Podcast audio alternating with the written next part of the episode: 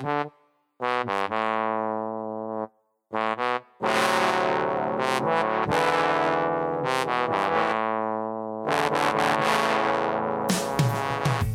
ladies and gentlemen, and welcome back to another edition of the Niner Sports Talk presented by Uptown Audio. My name is Bryson Foster. I'm with my co host, Bradley Cole. Brad, it's been a hectic week to say the least, wouldn't you say? Lots to talk about when it comes to Charlotte. Obviously, been a long week for everyone, and you know, I think Charlotte's football team specifically is glad it's over. Yeah, I totally agree with you there. Uh, let's look at the three big things from this week, right? Charlotte postponed their game at Middle Tennessee due to a COVID 19 cluster, seven cases for UNC Charlotte. You hate to see that, but Charlotte looks ahead to this week to play Gardner Webb. That game is still up in the air. Hopefully, Charlotte will get to play that game. I know me and Brad are hopeful to see that. And also, there was some schedule changes that were made for the basketball season. We'll get into those and tell you everything you need to know later on in the podcast. But let's get right into it, right, Brad? This football season, I guess you could call it a, mess. I think that's the best term there. It has been a mess for Charlotte. Another game postponed. And man, you got to feel bad for these players that have worked so hard and just aren't getting to play. It's been such a stop and go season, right? You, you open the season with Appalachian State, then you have to cancel against North Carolina, a big game, and then the next week Georgia State postpones due to false positives there. It's like, okay, we're finally playing some games. The FIU game gets postponed. And then now you deal with another game postponed and a Conference USA game, which was a big game. Middle Tennessee, they're looking forward to it. And obviously the seven cases, it's a big deal because now you got a lot of guys out contract tracing. So there's, you know, next couple weeks is really in question for Charlotte. Totally agree with you there. You're 100% right. In this November 14 game, is still up in the air as of today, which is Sunday, November 8th. Man, we want to see them play, and uh, hopefully we can get to go to that game if they do get to play home.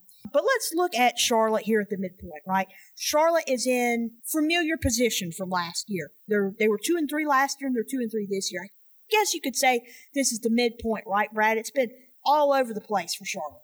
Yeah, usually for college football in November, you're getting towards the end of the season. But like a lot of things in life, the things are normal. well, let's just be honest. And you know, the five games in, uh, they're hopefully going to play around nine to ten games, so this would make it the midpoint. And hopefully, those games are still going to be played the rest of the season. Who knows? You don't know. You, your team, program, teams around the country are just living week by week, as simple as you can put it. So it's definitely going to be interesting to see how they handle another off week, another week of just sitting around. They maybe not sitting around. They're still doing things, still maybe getting some in that type of thing, but they're not playing like they want to be. They're not playing 3:30 on a Saturday and playing till eight, nine o'clock, whatever. They're not going through those motions. So this week is really going to be a testament and how they go out there. You know, considering they still do play Gardner Webb, this is going to be a big game because the next week they get to play Marshall, Conference USA powerhouse, ranked team they need to be tuned. They need to be fine tuned. They need to be ready for uh, game play against Marshall at Marshall, of course. Yeah, Charlotte has been road warriors this year. Two of their home games have been postponed. They played four of their five games so far on the road. They've been all over the country, right? They had close bouts against App State and Florida Atlantic. And they also got their first win of the season at North Texas. Brad, they look to return home next week. Goodness, man. They have been everywhere, wouldn't you say? Yep. You want to play at especially for a team like Charlotte that has just got a really good fan base, especially last year and got a good a lot of students coming out. You want to play at home right? They only can have around a thousand fans, but you you want to have everyone you can. You want to play at your stadium. You want to play in front of your people, your family. You don't want to play six hours away every single week. And obviously, they lost Georgia State. They lost Florida FIU. They lost the, lost the FIU game October 17th. So this Gardner Webb game was a big deal for them because now they want to, you know, they, they get to play in front of their fans. Big game for Gardner Webb because, you know, Shelby's just an hour away. That's where Gardner Webb's at. So you just feel bad for these guys that it, it, it, things are up in the air this week. You don't know what's going to happen, and hopefully there's a decision coming soon about that. Yes, you know, that is true. One bright spot from this whole crazy year for Charlotte is their success in Conference USA play, right? They boast a 2 and 1 record with wins over North Texas and UTEP. They come up just short against FAU. That's their one loss. Will Healy says great leadership has handled this conference slate by saying, hey, what can we do to be better? And I think that is so true. And one player that has continued to get better over this conference span has been Chris Reynolds, right? Out of his 1,100 passing yards so far this season, 789 of those have been in conference play. Chris Reynolds is on a different level when he's playing a CUSA team, don't you think? What a quarterback. Will Healy's talked about how he wants Chris Reynolds behind center for as long as he can have him because he has been a leader week in, week out. He's been around the program. He knows what it takes. He's been a leader on and off the field, charismatic guy. People like him. And he's been able to make sound decisions. And he gets better as the season goes on. Mm-hmm. And he's gotten better this season. He dealt with some injuries and stuff like that early in the season. So if they got there to play Gardner Webb, like I said before, big tune up game for not only the 49ers, but especially Chris Reynolds, who's going to have a big task on November 21st at Marshall. So it'll be interesting to see how he handles the week off. And it's almost like they've gotten used to this, knowing that, hey, we might not play next week. How are we going to prepare? How do they, they, they're kind of used to this never knowing mentality, which is not the best thing to have. But at the end of the day, it's been brought to them and they've handled it just week by week. Yeah, also a big spark in conference play, Aaron McAllister, right? He was CUSA Offensive Player of the Week against North Texas. Tre Harbison's been right behind him. They've been a great running duo. Brad, they got to keep it up because when they play well, Charlotte plays well as a whole.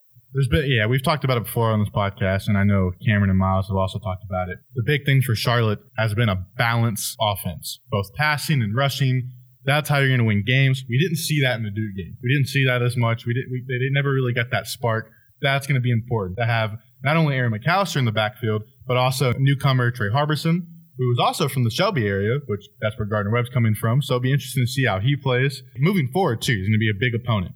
Because sometimes, you know, they, they like to kind of mix things up, and it's also good. That way, your opponent's defense doesn't really know what's coming towards them. When you have a couple different options, pass the ball to Aaron McAllister, and give it to Harbison on, on third down. Those guys are big assets. And not only that, you got guys like Victor Tucker, who's been a seasoned veteran this year, Cameron Dollar as well. And you've also had the true freshman tight end of Taylor Thompson, who's had a couple big games for the 49ers, who's had a touchdown catch this year. Interesting how he plays as well. Yeah, Charlotte currently sits third in the Eastern Division of the USA Conference.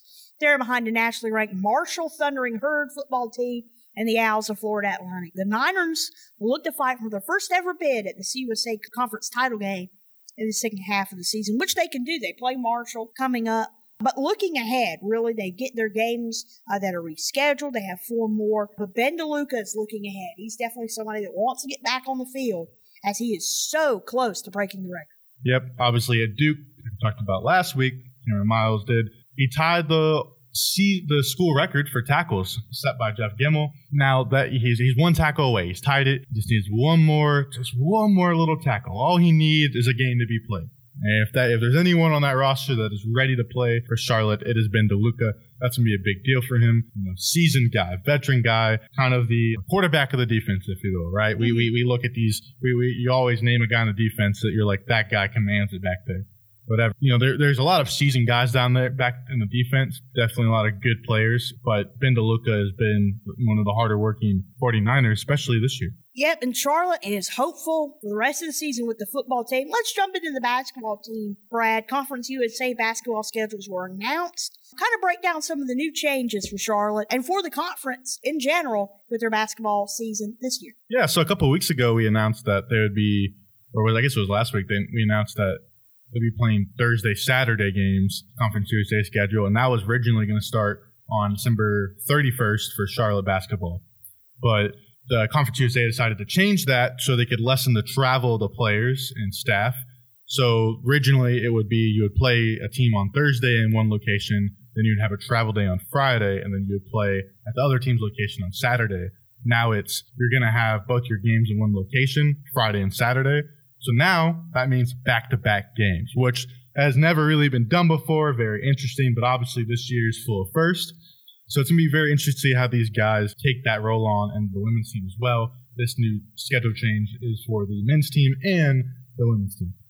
And, you know, talked to Coach Sanchez earlier this week for an article, for the basketball preview for the Niner Times Sports section, the UNC Charlotte School to run a newspaper. And he said it's going to be interesting how they take this task on and that, you know, the beginning of the season is going to be, you know, big testament to that. and which basketball will get going on November 25th. I know that, you know, January 1st is the new start date for Conference USA. No official schedule, obviously, for those uh, non conference games, but a lot of sources have been saying that November 25th, Charlotte will start off with Tennessee and VCU, a little three term tournament pretty much uh, up in Tennessee. Obviously, some big opponents there. Yeah, definitely agree with you. What are your expectations for the 49ers basketball team? Uh, when they go to play Tennessee and VCU. Yeah, if that if that if once everything comes official and that comes through, I will definitely be happy about those games because you have two teams that are solid Division One programs. VCU made their rise with Shaka Smart, who's now at Texas, and Tennessee is also making appearances in NCAA World Tournament, and they've really made themselves known, especially in the SEC as well. So it'll be interesting to see how Charlotte takes on those Division One programs, and they, if they can get a win against either of those teams, that's a big win. Yeah, what challenges do you think could arise uh, from the way it's, uh, the schedule is set up? Right, with back-to-back games against the same team. Do you think fatigue could be an issue? What could happen if players come down with COVID? What are your thoughts on challenges that not just Charlotte but all the teams may face?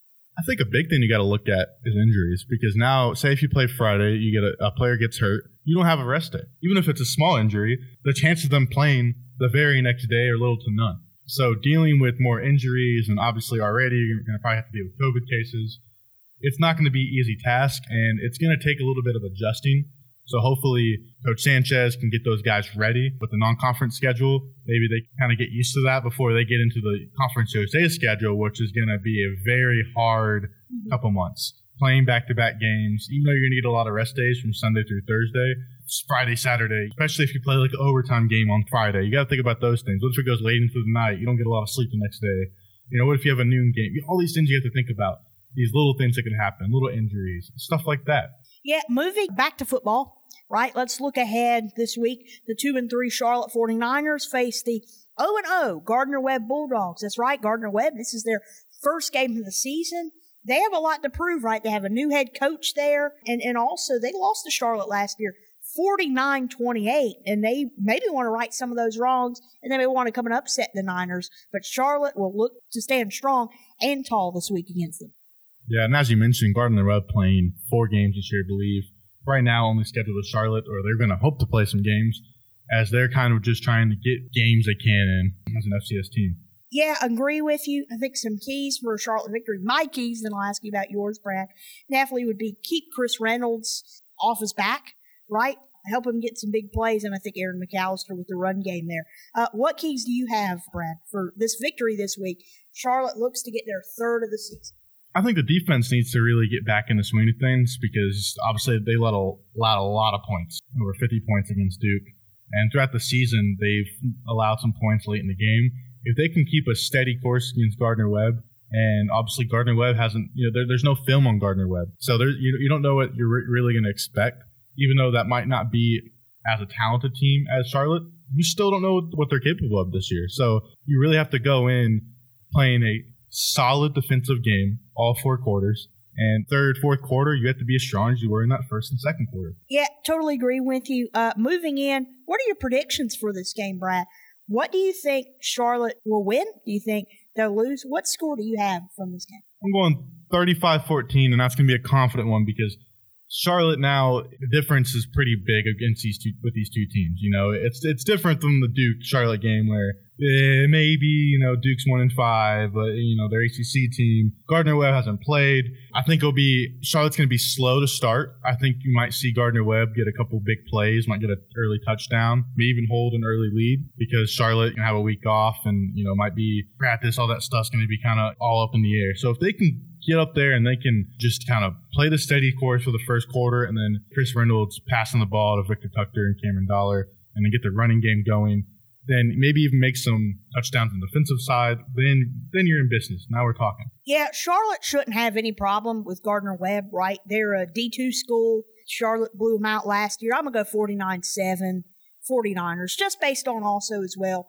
Gardner Webb hasn't played a game. They're going to struggle a lot. And I'm thinking uh, it, it, it's going to be hard for Gardner Webb to come right off of not playing any games and to come and play Charlotte 49 7. Chris Reynolds has a day. Aaron McAllister has a day. Ben DeLuca breaks the record and has like 10 tackles. I think it's going to be a uh, blowout, and Charlotte wins it big. It'd be interesting to see how they play, and hopefully they do play. You know, a lot, a lot of things are just up in the air. It's been been the storyline this season, unfortunately, and I'm really hoping that Charlotte just comes out and they play a good game and they they, they do what they can and uh, come out with the win because, they, like I said, it's crucial to play a week before you play a team like Marshall. Yeah, totally agree with you, Brad. This has been fun once again. Ladies and gentlemen, thanks so much for listening to us. We really appreciate it. We're excited to see where this podcast will go. Signing off, I'm Bryson Foster. I'm Bradley Cole. And we will see you all next time.